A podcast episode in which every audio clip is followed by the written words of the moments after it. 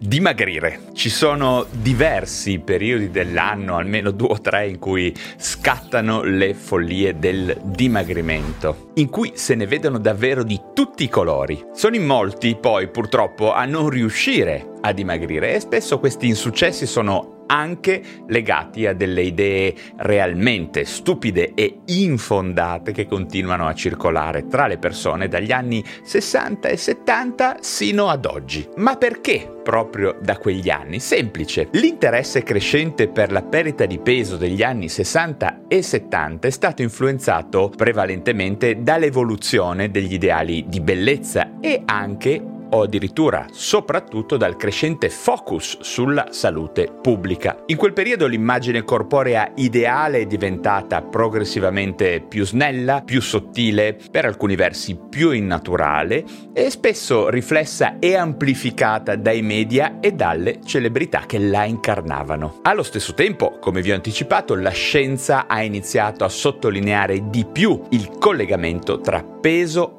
e salute, un collegamento che ormai sappiamo essere imprescindibile, mettendo in luce i rischi associati all'obesità e al sovrappeso, rischi ovviamente concreti. E infine il mercato ha capito chiaramente che la perdita di peso era eh, certamente un business realmente profittevole e questo ha portato molte aziende a prestare maggiore attenzione alla bellezza e al grande mondo del fitness. Sta di fatto che per tutte queste ragioni, da quegli anni in avanti, scienza e mito, medicina e fuffa, insomma questi mondi contrapposti hanno iniziato a miscelarsi nel tentativo di vendere gadget, teorie, indumenti, visite, alimenti, integratori e mille altre cose che potessero essere dimagranti. In effetti la perdita di peso è un argomento che suscita in generale molte opinioni e credenze, alcune delle quali sono decisamente infondate, addirittura dannose. Eccovi quindi adesso le 10 idee più stupide sulla perdita di peso che ancora circolano là fuori. Prima idea, primo luogo comune, sudare per dimagrire. Li vedi là fuori ad agosto, sotto il sole di mezzogiorno, correre come dei disperati. Oppure si mettono le fasce addominali e le tute per sudare di più. Tutto questo non solo non fa dimagrire, ma favorisce la disidratazione e la perdita di sali minerali, quindi con peggioramento delle performance del nostro corpo. Inoltre la perdita di peso immediata che effettivamente avviene, che puoi verificare con la bilancia, verrà annullata completamente, per fortuna mi viene da dire, dopo un'adeguata idratazione. 2. Seconda idea, diete lampo e intensive. Sono in molti che verso maggio, uno dei periodi cardine per il dimagrimento, prima della fatidica prova costume, iniziano dei regimi dietetici estremi, super restrittivi, molto stressanti da un punto di vista di salute mentale, magari poi basati sulle diete monoalimentari, le senti sulle riviste la dieta delle carote, eh, della verdura, delle uova, del pesce, insomma, vengono persi magari 7-8 kg in un mese che poi si riprendono entro i due mesi successivi con grande frustrazione e peggiorando magari futuri regimi di dieta più razionali, più prudenti. Oltretutto senza alcun beneficio sulla forma, anche perché il peso corporeo e la forma fisica sono due cose molto diverse, sia da un punto di vista estetico che funzionale e medico. Terza idea, terzo luogo comune, sono i grassi a far ingrassare. Nel corso di tutti gli anni 60, 70 e anche 80 i grassi sono stati demonizzati. In realtà è stato un piano di marketing ben preciso di alcune grandi aziende che non nominerò qui, quelle tanto per intenderci che hanno lavorato sul farci pensare che la colazione era il pasto più importante della giornata. Ormai sappiamo che i grassi non solo non fanno male, ovviamente, ma sono essenziali per la salute, sono decisamente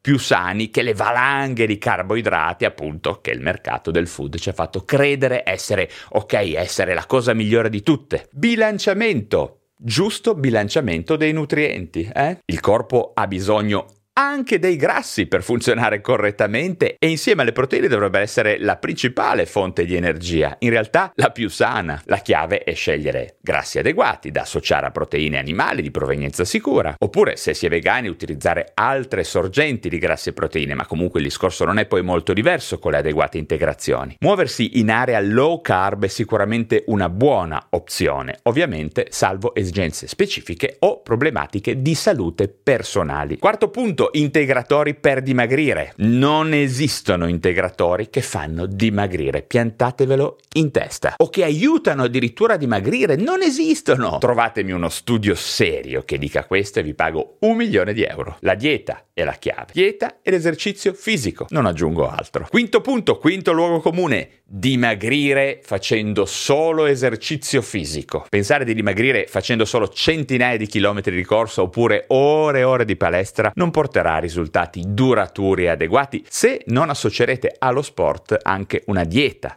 corretta. Probabilmente per la vostra forma fisica per il vostro benessere, per la vostra salute, prevenzione e longevità, 70% è dieta e 30% è attività fisica. Due cose molto importanti, ma non potrete raggiungere risultati ottimali solo con lo sport. Spaccandovi magari adesso di panettoni, non mi mangio un panettone e poi vado a correre per 7 ore. Il segreto resterà comunque mangiare meno e cambiare le proporzioni dei nutrienti in maniera specifica. Sesto punto, alimenti o sostanze bruciate grassi, aceto di mele, pepe, peperoncino, acqua, litri di acqua. Ne senti di tutti i colori, ma non esistono alimenti o sostanze che bruceranno i tuoi grassi. Esistono certamente dei farmaci che diminuiscono l'appetito, oppure degli ormoni che alterano il metabolismo in questo senso, ma stiamo parlando di tutt'altra cosa. Quindi questa è comunque una scemenza. Settimo punto, tutte le calorie sono uguali, l'importante è mangiare meno. Non è vero, anche se la quantità di calorie è sicuramente un fattore chiave, anche la qualità e il tipo delle calorie lo è altrettanto. Proteine, grassi e carboidrati esprimono quantità di calorie a diverso impatto metabolico e neuroendocrino e possono avere conseguenze molto diverse sul nostro peso corporeo e sulle varianti ormonali. Ottavo punto, ottavo luogo comune, non dormite, dormire fa ingrassare. Assolutamente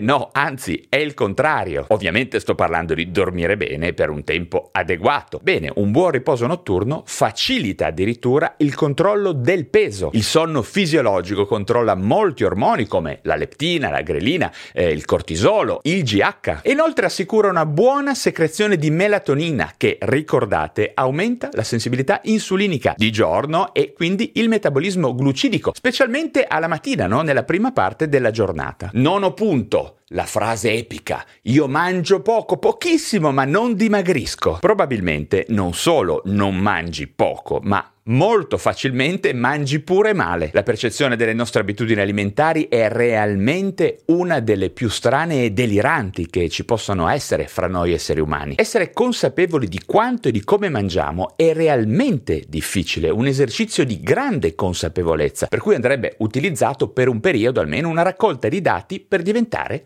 consapevoli. E se non ci riuscite, fatevi aiutare perché realmente non è facile. Decimo e ultimo punto, luogo comune mito, dimagrimento localizzato. Sono in molti a pensare che sia possibile dimagrire solo qui, sulla pancia, sul gomito, sul sedere, sulle gambe, ovviamente esercitando in maniera ossessiva la parte specifica, no? Facendo tutto il giorno gomito. Questa è una scemenza assurda. Quando io muovo le braccia, le gambe e i vari distretti muscolari o faccio faccio addominali, no? E se riesco, muovendo, facendo esercizio fisico, effettivamente a iniziare a bruciare dei grassi, cosa non scontata perché non tutti gli esercizi per un tempo limitato possono dare origine a questo fenomeno, bene, tutto questo inizierà ad intaccare le scorte di tutto il corpo. Se io faccio così per due ore, non dimagrirò solo qua, dimagrirò un po' ovunque, però probabilmente cambierò l'ipertrofia di questo distretto muscolare, quello magari sì. Quindi Tanto per essere semplici, correndo brucerò i grassi ovunque, sia nel sottocute che nel contesto viscerale. Quindi, in sintesi, cercate di allenare sempre tutto il corpo. Cercate soprattutto di aumentare la massa muscolare di tutto il corpo, che è la chiave per perdere peso e avere una buona forma fisica, per la bellezza e per la salute. Tanto per capirci, se siete dei maschi, allenate anche le gambe e se siete femmine, allenate anche le braccia, ok? Perché poi in palestra ne vediamo di tutti i colori. Molto bene, tutte queste stupide idee mostrano quanto sia importante basarsi su evidenze scientifiche piuttosto che su mode o miti. Una corretta comprensione della nutrizione e della fisiologia del corpo è fondamentale per approcciare la perdita di peso in modo sano ed efficace. E tu